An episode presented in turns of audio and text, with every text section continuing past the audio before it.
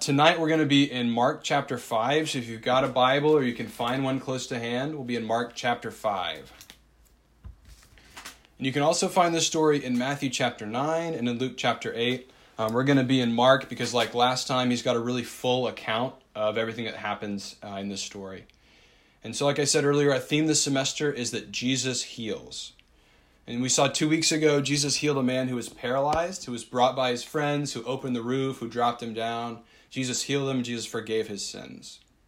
So today we've got two very different people, both seeking Jesus in this passage in Mark chapter 5. And so um, hopefully you have the God's word in front of you, but here's God's word from Mark chapter 5. We're doing verses 21 through 43. And when Jesus had crossed again in the boat to the other side, a great crowd gathered about him, and he was beside the sea. Then came one of the rulers of the synagogue, Jairus by name, and seeing him, he fell at his feet, and implored him earnestly, saying, My little daughter is at the point of death. Come and lay your hands on her, so that she may be made well and live. And he went with him. And a great crowd followed him and thronged about him. And there was a woman who had had a discharge of blood for twelve years, and who had suffered much under many physicians, and had spent all the time she had, and was all that she had, and was no better, but rather grew worse. She had heard the reports about Jesus and came up behind him in the crowd and touched his garment. For she said, If I touch even his garments, I will be made well. And immediately the flow of blood dried up, and she felt in her body that she was healed of her disease. And Jesus, perceiving in himself that power had gone out from him, immediately turned about in the crowd and said, Who touched my garments? And his disciples said to him, You see the crowd pressing around you, and yet you say, Who touched me? And he looked around to see who had done it. But the woman, knowing what had happened to her, came in fear and trembling, and fell down before him, and told him the whole truth. And he said to her, Daughter, your faith has made you well. Go in peace and be healed of your disease. While he was still speaking, there came from the ruler's house some who said, Your daughter is dead. Why trouble the teacher any further? But overhearing what they said, Jesus said to the ruler of the synagogue, Do not fear, only believe. And he allowed no one to follow him except Peter and James and John, the brother of James. Then they came to the house of the ruler of the synagogue, and Jesus saw a commotion, people weeping and wailing loudly. And when he had entered, he said to them, Why are you making a commotion and weeping? The child is not dead, but sleeping. And they laughed at him. But he put them all outside, and took the child's father and mother, and those who were with them, and went with him, and went in where the child was. Taking her by the hand, he said to her, Talitha cumi, which means, Little girl, I say to you, arise. And immediately the little girl got up and began walking, for she was twelve years of age. And they were immediately overcome with amazement. And he strictly charged them that no one should know this, and told them to give her something to eat. Let's pray. Father, thank you for this amazing story, this amazing healing that Jesus did, this double healing that we get to see and we get to read about. Lord, would you uh, bless us as we hear more about the story and more about your love for us? Amen. Well, many of you know that right now, if you're out in public, there are certain things you don't do. Obviously, you wear a mask and things like that, but nobody wants to be the one that sneezes, right? Nobody wants to be the one that coughs. Everybody's gonna kind of like laugh at you. It's gonna be funny, but at the same time, it's like, you know, there's there's we do that for a reason, right? Because there's um, COVID going around, and so people naturally, if you sneeze or if you cough in public, they're kind of like gonna turn the other way, right? And so that kind of seems silly to us, but there's a good reason behind it, right? We want to stay healthy. We want to help one another to stay healthy. Well, in Jesus' day, they had something that was actually even more important. I mean, important in a certain way in their in their society, which was what was called purity laws. And what I mean by that is there were certain things that you didn't do, and if you did, other people would actually react. And so, for example, if you touched a dead body, you were considered unclean, or if you had a flow of blood, you were considered unclean, or things like that. And it sounds kind of odd, it sounds kind of silly, but just like the reason why, right, we're, we're staying safe when we're with other people now, there was a really good reason for it. And that was because in the Old Testament, when God brought Israel out of Egypt, he set up the temple and the tabernacle where he would be with them, his actual presence would dwell. And so, because the holy God lived among his people, they couldn't just walk in off the street, right? They needed to actually reverence how holy he was, how great he was. And so they had certain things they had to do or not do. So you had these purity laws. right? And so, for example, if you had done something that made you unclean and you touched somebody else, they'd be considered unclean. And, and in order to be clean, you'd have to be cleansed after a certain amount of time. You'd have to go to the temple, and often, if it was bad enough, you'd have to offer a sacrifice, and that's what would happen. So it's helpful to kind of have those ideas in mind because any Jew in the first century hearing the story is going to be thinking about it through that lens. Just like we see people outdoors right now and think of everything through the lens of COVID, right? They would think through the lens of these purity laws. So, with that in mind, right, we, we turn to this story and we have two very different people. Both of them receive healing from Jesus, healing that they desire. And the question is, why? Why does Jesus heal these two people? They're so different, as we're going to see. Why does Jesus heal them? And so, first, let's look, look more clearly about the, at these two people and see how, how different they are. So, the passage starts, and Jesus is crossed again in a boat to the other side of the sea, and a great crowd had gathered around him. Just like last time, there's a great crowd around Jesus, right? And then in verse 22, we meet the first of our two people. So, verse 22 Then came one of the rulers of the synagogue, Jairus by name, and seeing him, fell at his feet so we have a guy named Jairus, and it says he's a synagogue leader, which doesn't make a lot of sense to us. But that means he was a very important person, right? You had the temple in Jerusalem, which everybody went to, but you had gatherings and communities called synagogues. And so he was the president, he was the leader of the local synagogue. So he was very, very important, very well to do. He's respected, right? If you have if you have children, you're to say, "Hey, grow up to be like this person," right? This is the person you want them to be like but he comes and falls in front of Jesus' feet. Now, I don't know if you've ever done that. I don't know if I can remember ever falling at somebody's feet before, but he does it with very good reason. You see, he's desperate. We see in verse 23 why he's desperate.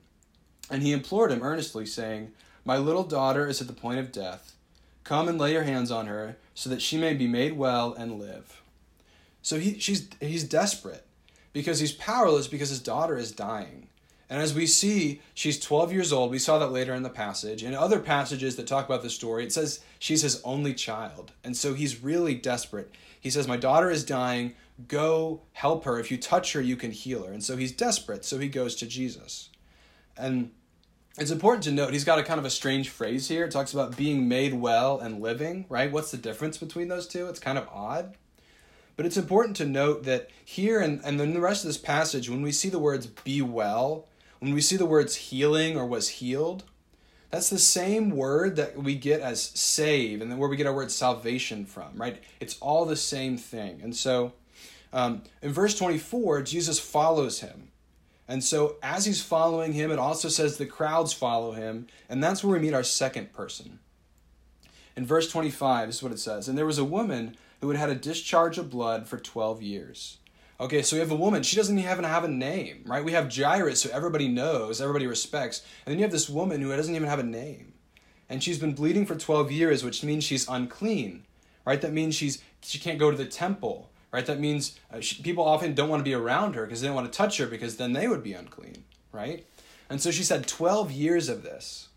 And in contrast, you have the, the daughter of Jairus who's had 12 years and probably 12 really good years, 12 really easy years with prosperity.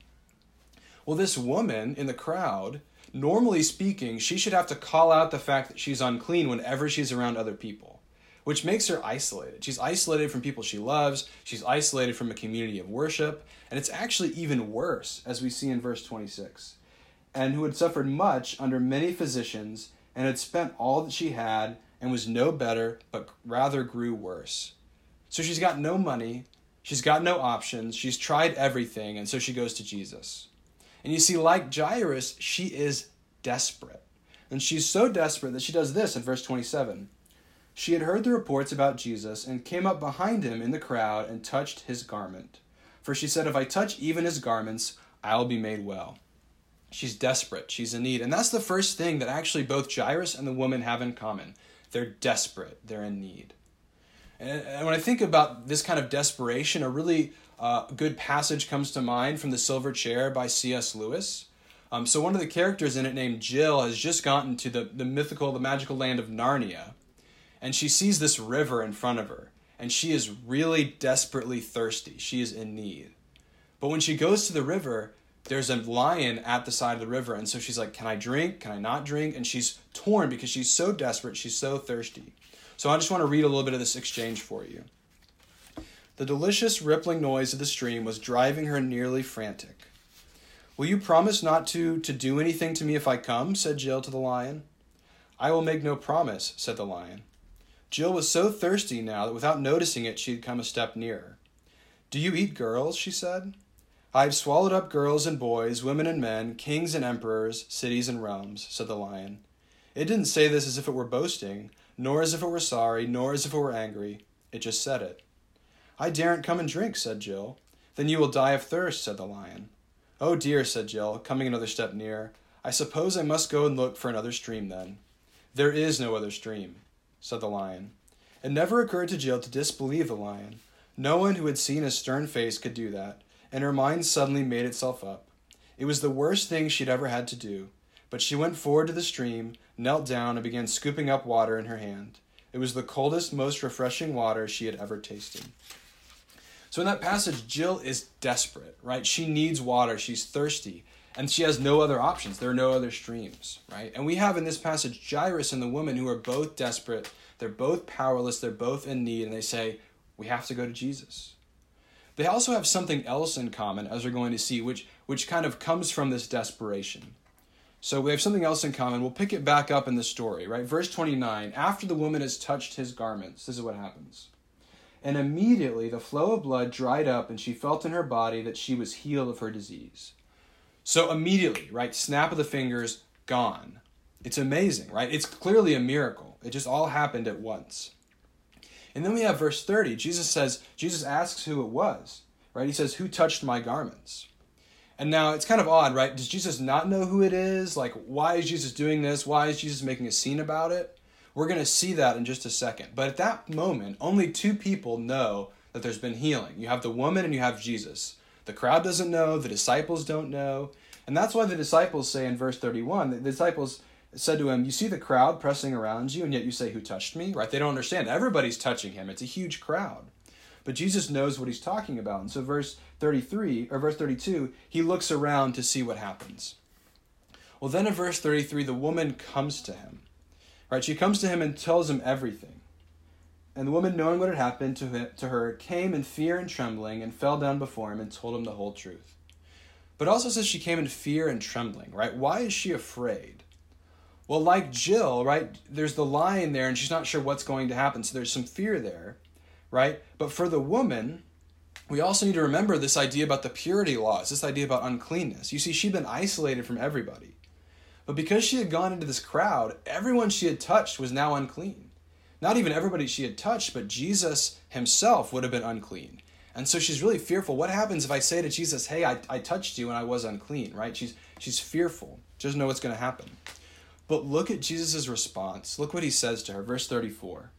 And he said to her, Daughter, your faith has made you well. Go in peace and be healed of your disease. So, a few things about this. First, he calls her daughter. And she's been so starved for community for these 12 years, right? She's she's been so starved for love and community and he says, "You're a daughter. You're a part of the family," right? He's giving her that thing that she's been missing for so long. Second, what does he say has made her well? He says, Your faith, your faith has made you well. Your faith has saved you, right? Her faith, her faith in Jesus. And it was amazing because the reason why Jesus did this is because she was unclean before everybody, but now, before the crowd, before everyone, he says she is now clean. She can now re-enter into community, and I'm re- and I'm actually having her in my community as a daughter. It's amazing, right? She's now proclaimed as clean and acceptable. It's amazing to see this thing happen. But then what happens to Jairus, right? He's kind of waiting in the wings, he's watching it happen. But I'm sure in the back of his mind, he's thinking, hey, my daughter is dying, right? I'm thankful that you're healing this woman, but my daughter is dying. Well, things are delayed. And then verse 35 while Jesus was still speaking, there came from the ruler's house some who said, Your daughter is dead. Why trouble the teacher any further? So Jesus has just healed one daughter and restored her to life and community, but this other daughter is dead. And they say, what can Jesus do, right? He can't, nobody, it's death, right? Nobody can raise anybody from the dead. So they say, don't bother him. Don't bother the teacher any further. But look at Jesus' response in the next verse, verse 36. But overhearing what was said, Jesus said to the ruler of the synagogue, Do not fear, only believe. This word believe is the same root as the word for faith. He's saying, Don't fear, have faith. Have faith in me. And so, verse 37, a select few of them set out. And verse 38, they get to the house. So, what happens? Well, they came to the house, and the ruler of the synagogue and Jesus saw a commotion, people weeping and wailing loudly. It doesn't really make sense to us, but back in that day, they had back in that day they had professional mourners. So if somebody was dead, people would come to your house and mourn. Even the poorest of the poor would have at least two flute players and a wailing woman mourning for them when they died. And so for the synagogue ruler's daughter, there was a mass of people, all professional mourners. And Jesus questions them, verse 39, and he says, Why are you making a commotion and weeping? The child's not dead, but sleeping. And verse 40, they laugh at him, right? They know the child is dead. And so he instead he puts them all outside of the house. He throws them out and he goes into the house, which is really important because in that day with the purity laws, if there's a dead body in a house, anyone who enters it is unclean. But Jesus not only enters in, he touches the dead body, which is considered the most unclean of the unclean. He touches the body. So, verse 41, this is what happens. Taking her by the hand, he said to her, Talitha cumi, which means, Little girl, I say to you, arise. And immediately the little girl got up and began walking, for she was 12 years of age. And they were immediately overcome with amazement. Again, Jesus touches this girl, and immediately she's restored to life. And he uses words in her own language, words that she would understand. Words that would not have been so different from her parents waking her up on a Saturday morning when she's sleeping in, right? It, it's words that are common. He spoke her own language to her. And naturally, all of them are amazed, but what does it go back to? It goes back to verse 36 when Jesus says to Jairus, Do not fear, only believe. Have faith. See, that's the second thing that the woman and Jairus both have in common faith. And not just faith in anyone or faith in anything, but faith in Jesus. Let me give you an example of what I mean. Let's say I had to have open heart surgery and there was only one surgeon in the world who could perform it, right? If somebody says to me, man, going into the hospital saved you, I would say, well, yeah, right? But it was the doctor that did. Yes, I had faith, but it was the doctor who performed it, right? And so it's not just faith in anything. These people are desperate. They've exhausted all their options. Their, their only faith is in Jesus. And so then we have this odd verse to close it out, verse 43.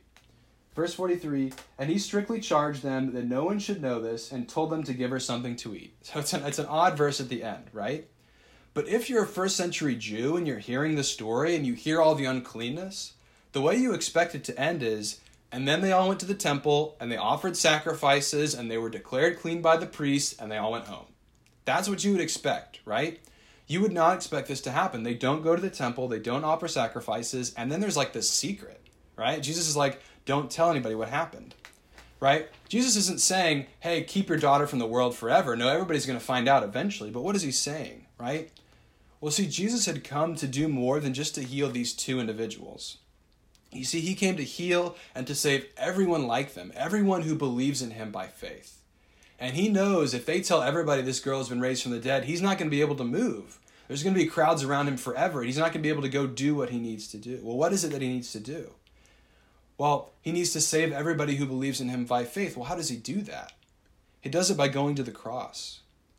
Because you see, at the cross, he offers the perfect sacrifice for our uncleanness. He offers himself. See, Jesus never was defiled, he was never unholy, he never sinned. So he was the perfect sacrifice. But see, because of our sin, we're unclean. Because of our sin, we're outside of God's presence. We can't enter in. We don't have any hope. We're destined for death. But Jesus takes that death, he takes that uncleanness upon himself, just like he did for the two that we saw in this passage today.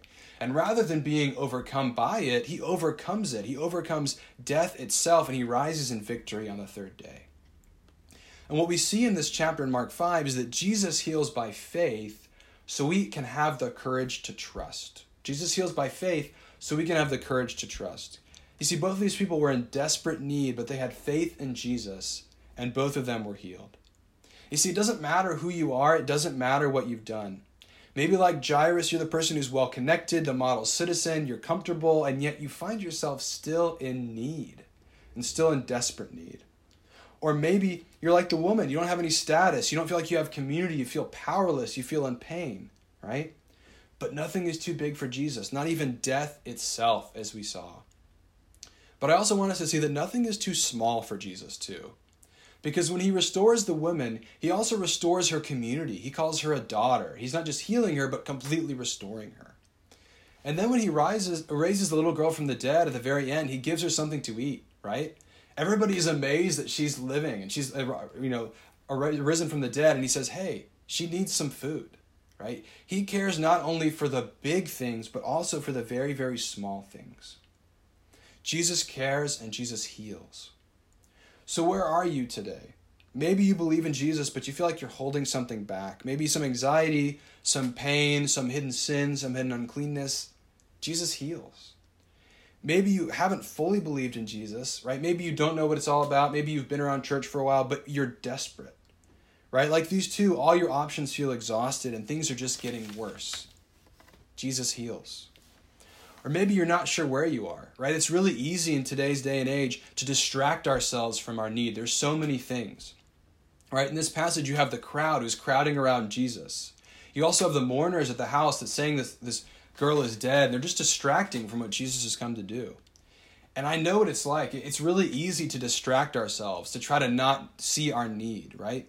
what we do is we try to stay up as late as possible, to look at a screen as late as possible so that we can go, go to sleep and not have to think about all our anxieties and all our worries. We try to do that, right? But it doesn't make them any better, it doesn't make them go away, it doesn't work.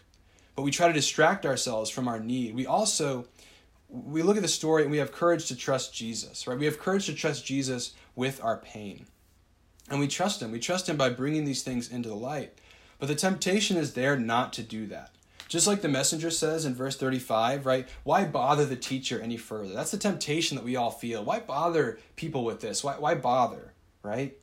But look at Jesus' words don't fear, only believe. Don't fear, only believe. You see, Jesus wants to hear from you, to hear your prayer no matter what. He longs to call you a son and daughter. He longs for you to be a part of his kingdom, to restore you. He also puts other people in our lives to help, that we can go to them, seek wisdom from them. Christians that are older than us, people we love and respect, often parents or people at church that we can talk to about these things. We can find help, we can get answers.